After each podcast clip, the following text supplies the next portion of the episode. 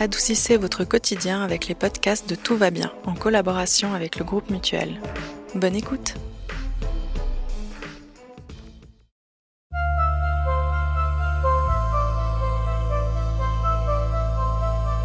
Adolescente, j'étais très sportive. Vous n'allez peut-être pas me croire, mais je montais à la corde deux fois plus vite que mes copains d'école. Mieux, malgré mon petit 1m60, ma technique ciseau pour le saut en hauteur m'avait fait intégrer l'équipe d'athlétisme. Trois fois par semaine, j'enchaînais des cours de danse, bien avant que la Zumba soit tendance ou que Léa et lui soient nés. C'est bien simple, si TikTok existait à cette époque-là, je serais probablement devenue une influenceuse sportive, sauf qu'à cette période, disons à la fin des années 90, avoir de l'influence sur quelqu'un était carrément mal vu. Si bien que ma mère ne cessait de répéter Ne te laisse jamais influencer. Aujourd'hui, je dois dire que mes gloires d'antan sont devenues poussiéreuses. Certes, je cours un peu quand l'été arrive, certes, je me suis mise aux raquettes pour éviter les skieurs cet hiver, mais je ne peux pas parler de régularité, encore moins d'endurance.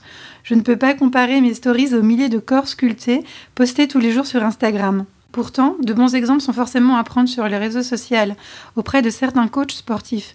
Je pense notamment à celui de mieux comprendre le développement de notre masse musculaire ou encore les manières de préserver un bon souffle toute l'année et pas seulement le 15 mai ou le 15 janvier. Alors pour cet épisode, je veux bien faire l'effort de renfiler mes baskets. Allez, c'est parti. Bienvenue dans Tout va bien, un podcast féminin pour adoucir le quotidien. Faut pas tuer les instants de bonheur, Valentine. La vie, c'est comme une boîte de chocolat. On ne sait jamais sur quoi on va tomber. Cet épisode est présenté par Juliane Monin. Cet épisode est principalement dédié aux sportifs et aux fans de fitness qui souhaitent progresser, mais pas que. Il guidera aussi les débutants et toutes les personnes qui souhaitent développer leur endurance en comprenant mieux leur corps et les efforts qu'il peut fournir. Pour vous et nous guider, nous accueillons dans cet épisode le professeur Vincent Grémaud, responsable du Centre de médecine du sport suisse olympique au CHUV. Bonjour Monsieur Grémaud. Bonjour Juliane. Commençons par le début.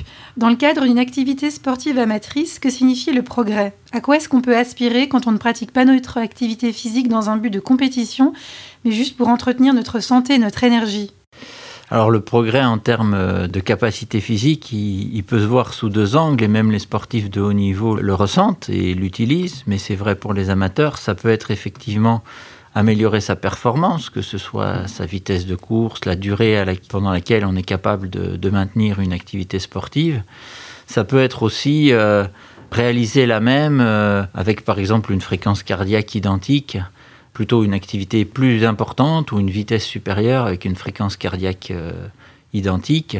Donc ça signifie aussi qu'on s'est adapté, qu'on a fait des progrès, ou bien tout simplement, et puis c'est quelque chose qui est assez utilisé quel que soit le niveau sportif, avec une perception de l'effort qui est moindre aussi. Donc, euh, vous pouvez euh, faire euh, un tour de course à pied plus rapidement que dans les semaines précédentes en ayant une sensation de difficulté qui est moindre. Et puis, vous avez effectivement des indices physiologiques qui peuvent être votre fréquence cardiaque, votre rythme respiratoire, qui vont avoir diminué, ce qui témoigne de, votre adaptation. Donc, on peut définir le progrès sous différents angles, finalement dont certains, euh, finalement, la perception moindre de l'effort renvoie un peu à, un autre élément de votre question qui est le bien-être, parce que ça permet finalement de réaliser cette activité avec une sensation de difficulté moindre, ce qui est pas mal pour les gens qui débutent puis qui sont un peu rebutés euh, au départ pendant quelques semaines par les difficultés de l'effort. On entend parfois dire que quand on pratique régulièrement la même activité sportive à la même intensité, notre corps peut s'y habituer et cesser d'en tirer des bénéfices. Est-ce que c'est vraiment vrai? Alors c'est vrai et c'est pas vrai, ça dépend du prisme à travers lequel euh, on voit les choses. Euh, c'est vrai en termes purement physiologiques et, de performance. On a euh, malheureusement, même si on continue à progresser un tout petit peu, chez les athlètes de haut niveau et puis, et puis les gens qui s'entraînent aussi régulièrement. Mais la, progression, malheureusement, ne peut pas être indéfinie euh, sur le long terme. Par contre, si on parle en termes de bénéfices euh, à type de bien-être, euh, d'efficacité intellectuelle au travail, par exemple, de confiance en soi, ben ces choses-là apparaissent dans les minutes qui suivent le début de l'activité, puis se prolongent durant la journée. Donc ça, on peut avoir ces bénéfices-là au jour le jour, pour son bien-être dans sa vie quotidienne, sans qu'il y ait des progrès physiques forcément euh, permanents euh, sur le long terme. Bon, je pense qu'il faut aussi euh, être conscient que la vie, il y a des hauts et des bas, et puis garder cette activité sportive permet aussi de ne pas avoir trop de bas, et puis de, compenser un petit peu ces bas en gardant une bonne santé et puis une confiance en soi importante. Sur Instagram, les coachs sportifs mettent énormément l'accent sur la progression, le fait de rendre nos entraînements de plus en plus difficiles. Euh, que pensez-vous de ce message? C'est très vrai sur le plan physiologique et de performance sportif. Si vous voulez progresser en termes de capacité physique, il va falloir euh, soit augmenter l'intensité, le volume ou le type des stimulations que vous allez euh, imposer à, à, votre corps pendant les entraînements pour gagner des, capacités dans d'autres euh, composantes de la condition physique. Ça peut être la force, l'endurance, la vitesse, la souplesse, la coordination. Donc cette vision sur le plan purement physique, euh, elle est vraie. Maintenant, encore une fois, si on reprend un petit peu de recul, on ne peut pas progresser indéfiniment. Je pense que on peut le replacer dans le contexte euh, des gens qui se fixent des objectifs, puis qui vont effectivement progresser plutôt euh, sur telle ou telle composante de leur capacité physique dans l'objectif euh, de faire euh, une course à pied par exemple. Donc je pense que c'est vrai pour rompre la monotonie aussi et garder une motivation à faire une activité physique régulière parce que outre euh, simplement le progrès des capacités physiques, je pense que la monotonie est aussi une des, raisons qui expliquent que les personnes les moins actives se découragent ou que les plus actives euh, sont parfois surentraînées ou se blessent. Donc ça a aussi du bon en termes de santé simplement. Donc vous, vous encourageriez plus justement cet esprit de se donner plus d'objectifs peut-être, de oui, pouvoir de, se motiver, c'est important diversité, aussi. De, de, diversité. de diversité de pratiques. Mm -hmm. euh, dans, les, dans, le, dans, le, choix dans, des sports. Dans le choix des sports. C'est quelque chose qu'on encourage beaucoup chez les enfants en premier lieu. Jusqu'à 14, 15 ans, même des enfants qui ont une activité sportive compétitive, même à bon niveau on essaie de les encourager à garder euh, une activité euh, variée, même s'ils font de la natation, pas oublier à faire mmh. des choses avec leurs copains, que ce soit du basket, du ski, autre, qui développent d'autres qualités physiques. Mmh. Et puis pour les adultes, euh, ça permet d'entretenir la motivation, d'éviter les blessures aussi, parce que le fait d'avoir des stimulations qui sont différentes permettent d'avoir une d'éviter euh, certaines sursollicitations de certaines zones du corps d'avoir un équilibre musculaire ou un équilibre entre les capacités physiques qui est un petit peu plus euh, satisfaisant. Donc peut-être on devrait s'inspirer davantage des enfants et se rappeler quand on était plus jeune, quand on Exactement, faisait un sport le lundi, un sport le mercredi, euh, ouais, une autre activité le week-end, mm. et on y trouvait du plaisir. Et peut-être maintenant on se concentre trop à se dire on, va réussir, on veut réussir ces 5 km ou ces 10 km de, de running ou comme ça. Peut-être en fait l'idée ce serait de, de multiplier les sports alors, pour garder motivation et... Puis comme vous avez dit, les, les, réseaux sociaux ont beaucoup d'influence et puis euh, probablement les gens vont se fixer un objectif ou vouloir débuter euh, une activité parce qu'un tel ou un tel l'a mm -hmm. dit, a dit que c'était bien. Puis elle n'est pas forcément adaptée pour eux, c'est peut-être pas celle dans laquelle ils vont trouver du plaisir. Donc je pense qu'il faut déjà se poser la question de ce qu'on aime. Mais justement, en parlant des activités physiques, qu'est-ce que vous recommandez en premier lieu pour les sportifs amateurs qui souhaiteraient progresser tranquillement, mais surtout justement dans, dans le but d'entretenir leur corps et leur cœur, enfin d'être tout simplement en bonne santé? Encore une fois, de varier un petit peu. C'est vrai que les recommandations qu'on donne sont souvent tournées vers les sports d'endurance doux, qui de peuvent type, être euh... la marche, la course à pied, la natation, le vélo, qui vont avoir un impact cardiovasculaire, donc sur l'endurance, donc diminuer la sensation d'essoufflement en particulier. Quelquefois un peu plus les sports portés, c'est vrai que la course à pied peut être un petit peu difficile pour certaines personnes.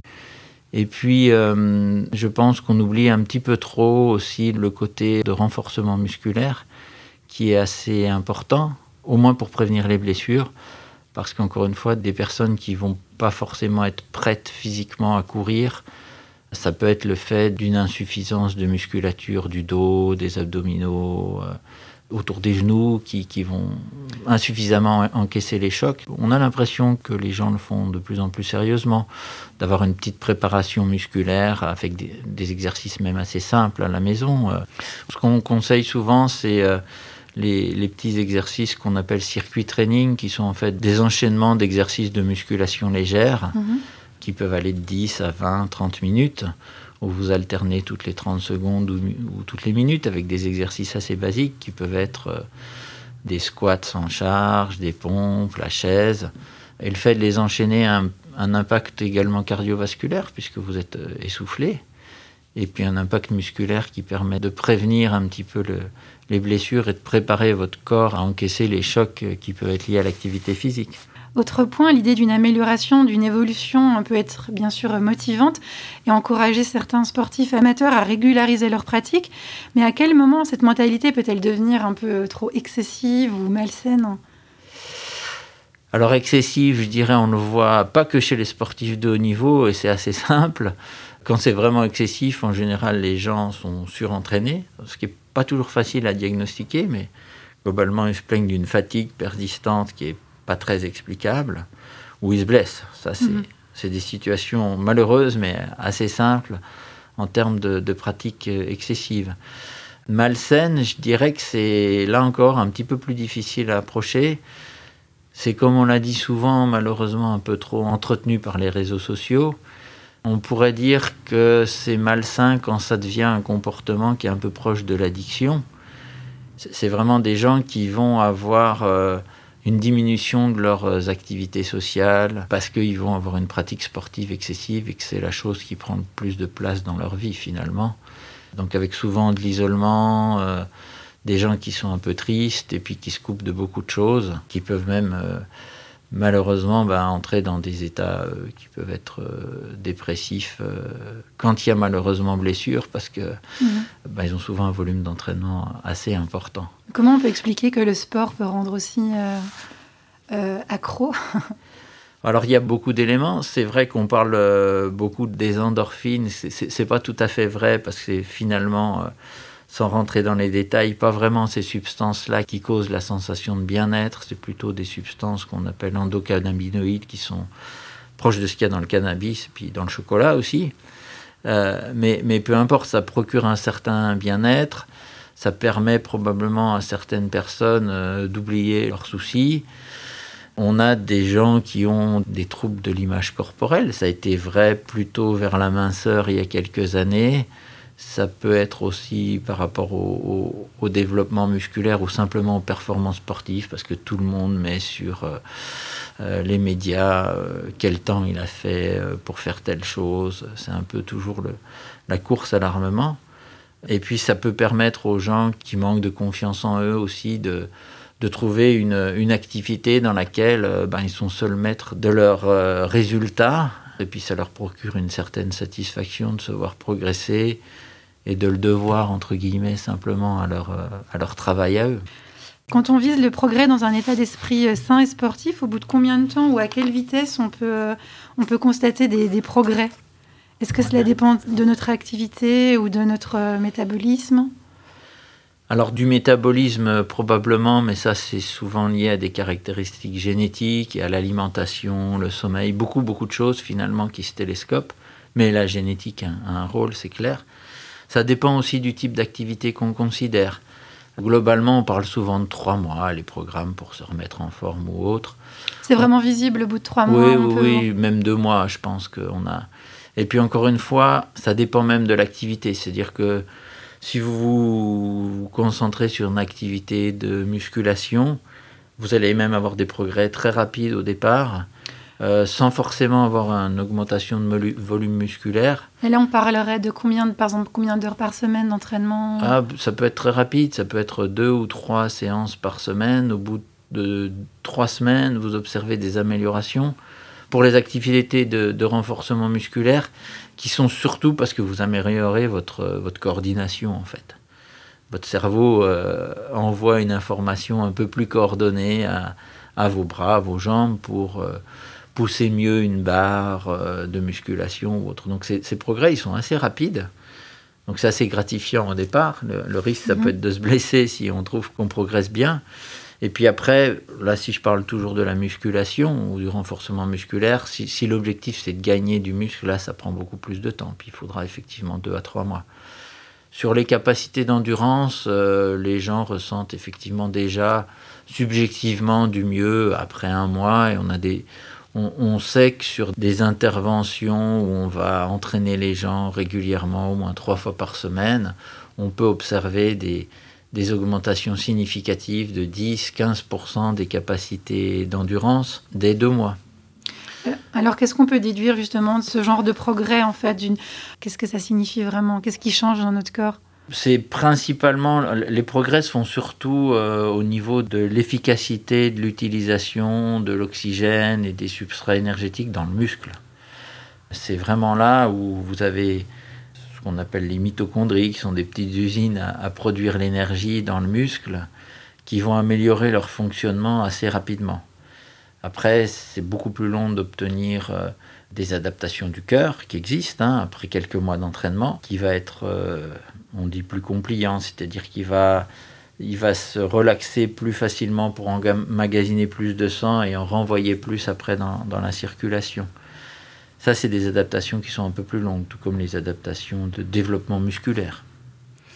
Et pour parler aussi de, l'endurance, en fait, quand on est sportif amateur, euh, quelles activités favorisent vraiment notre endurance? On pourrait dire que euh, quelqu'un qui veut progresser dans les activités d'endurance, c'est un petit peu euh, les deux extrêmes qui vont le, faire progresser. Bon, c'est évidemment plutôt les activités d'endurance, hein, ça c'est pas, c'est une évidence, même si comme on l'a dit le fait de rajouter un peu de renforcement musculaire prévient les blessures. Et puis à partir d'un certain niveau améliore la performance parce qu'on a une meilleure réactivité au sol, par exemple, dans les, exercices de course. Mais pour augmenter l'endurance, euh, globalement, on, sait que les deux choses les plus intéressantes sont de faire euh, une part importante d'entraînement à assez faible intensité, finalement, que ce soit euh, de la course, du vélo, peu importe l'activité endurante que vous voulez faire. Euh, donc ça c'est la base, puis c'est ce qu'on va recommander euh, au départ.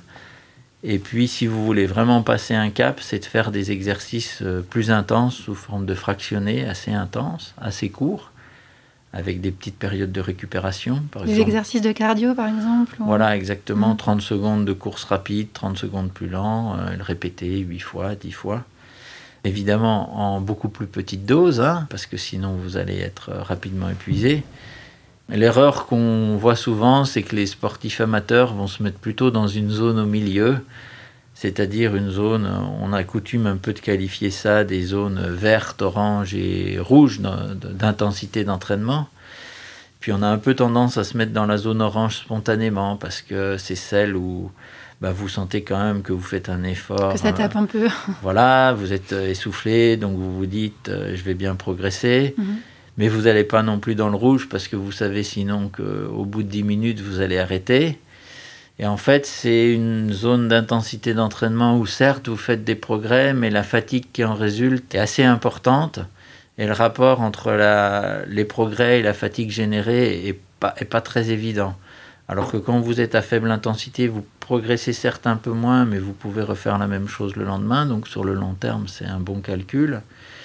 Et puis ben, quand vous êtes vraiment dans la zone rouge, euh, vous progressez beaucoup, mais il vous faut un peu plus de temps pour euh, récupérer. Mm-hmm.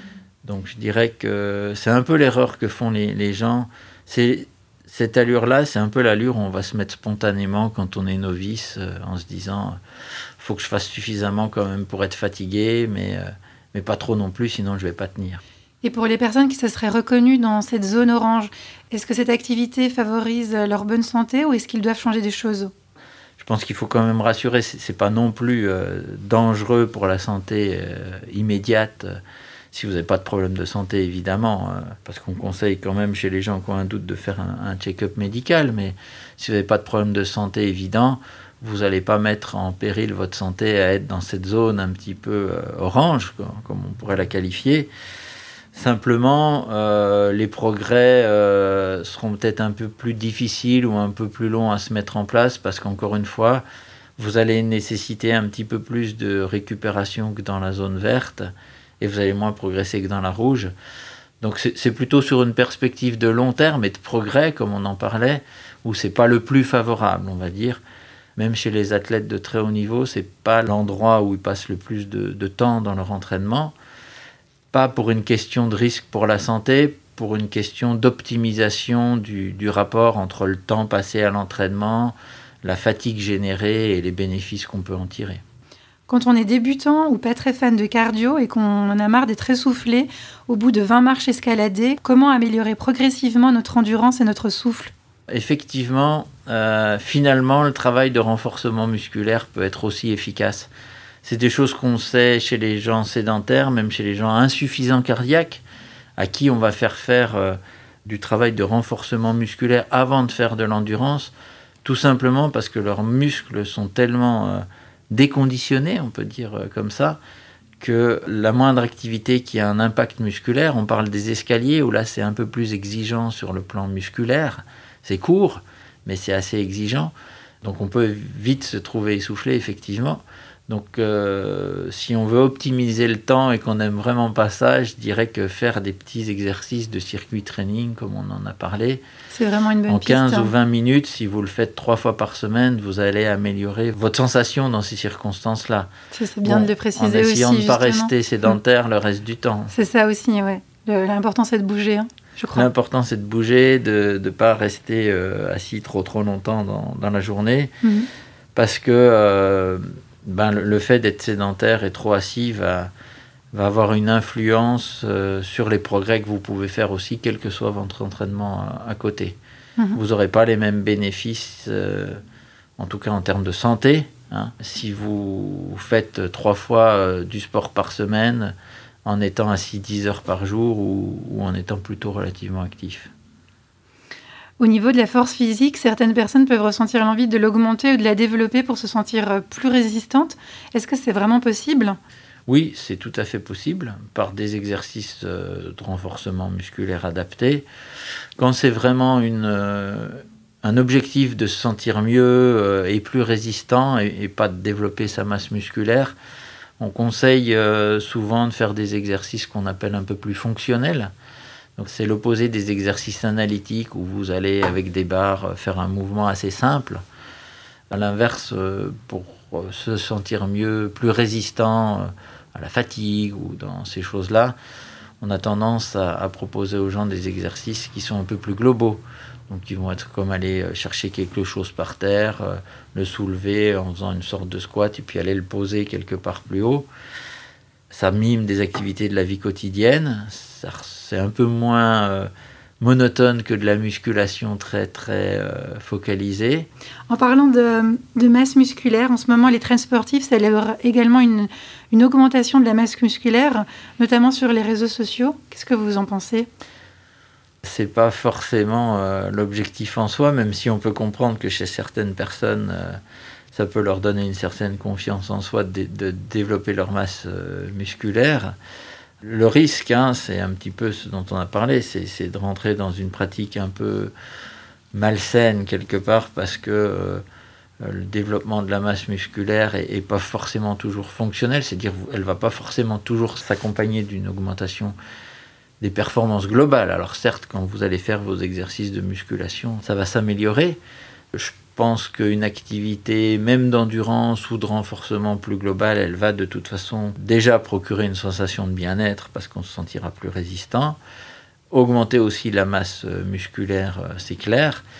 Après, c'est difficile de vous donner une frontière à partir de laquelle c'est plus raisonnable, mais euh, je pense qu'il ne faut pas que ce soit l'objectif euh, euh, initial on essaye vraiment, en tout cas d'un point de vue médical, de faire la promotion de l'activité physique déjà pour, euh, pour une sensation de bien-être, pour les impacts sur la santé.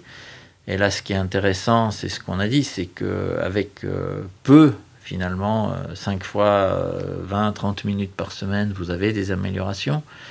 Quand on veut vraiment aller vers des notions de performance ou de développement musculaire, là, c'est des quantités beaucoup plus importantes qu'il faut achever euh, avec le risque, encore une fois, que ce soit pas toujours adapté euh, ni à sa personnalité, ni à son métabolisme, comme on a dit. Il y a des gens qui vont prendre peu de masse musculaire Et puis peut-être, euh, moi, quand quelqu'un me pose la question, j'ai tendance aussi à lui, à lui renvoyer la question, c'est quoi son objectif Pourquoi Parce qu'on peut comprendre que certaines personnes minces ou qui font une activité, qui, ont, qui demandent beaucoup de force, souhaitent prendre de, de la masse musculaire.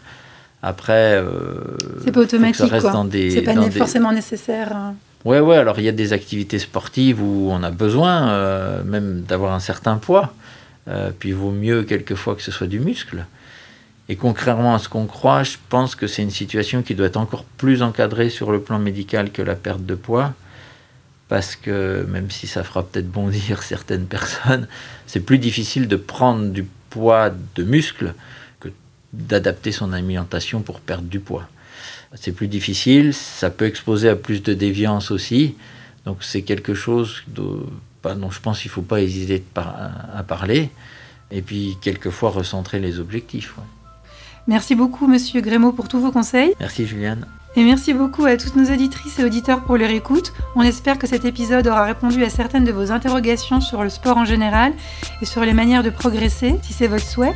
On se retrouve tout bientôt dans un prochain épisode de Tout va bien. D'ici là, surtout, prenez soin de vous.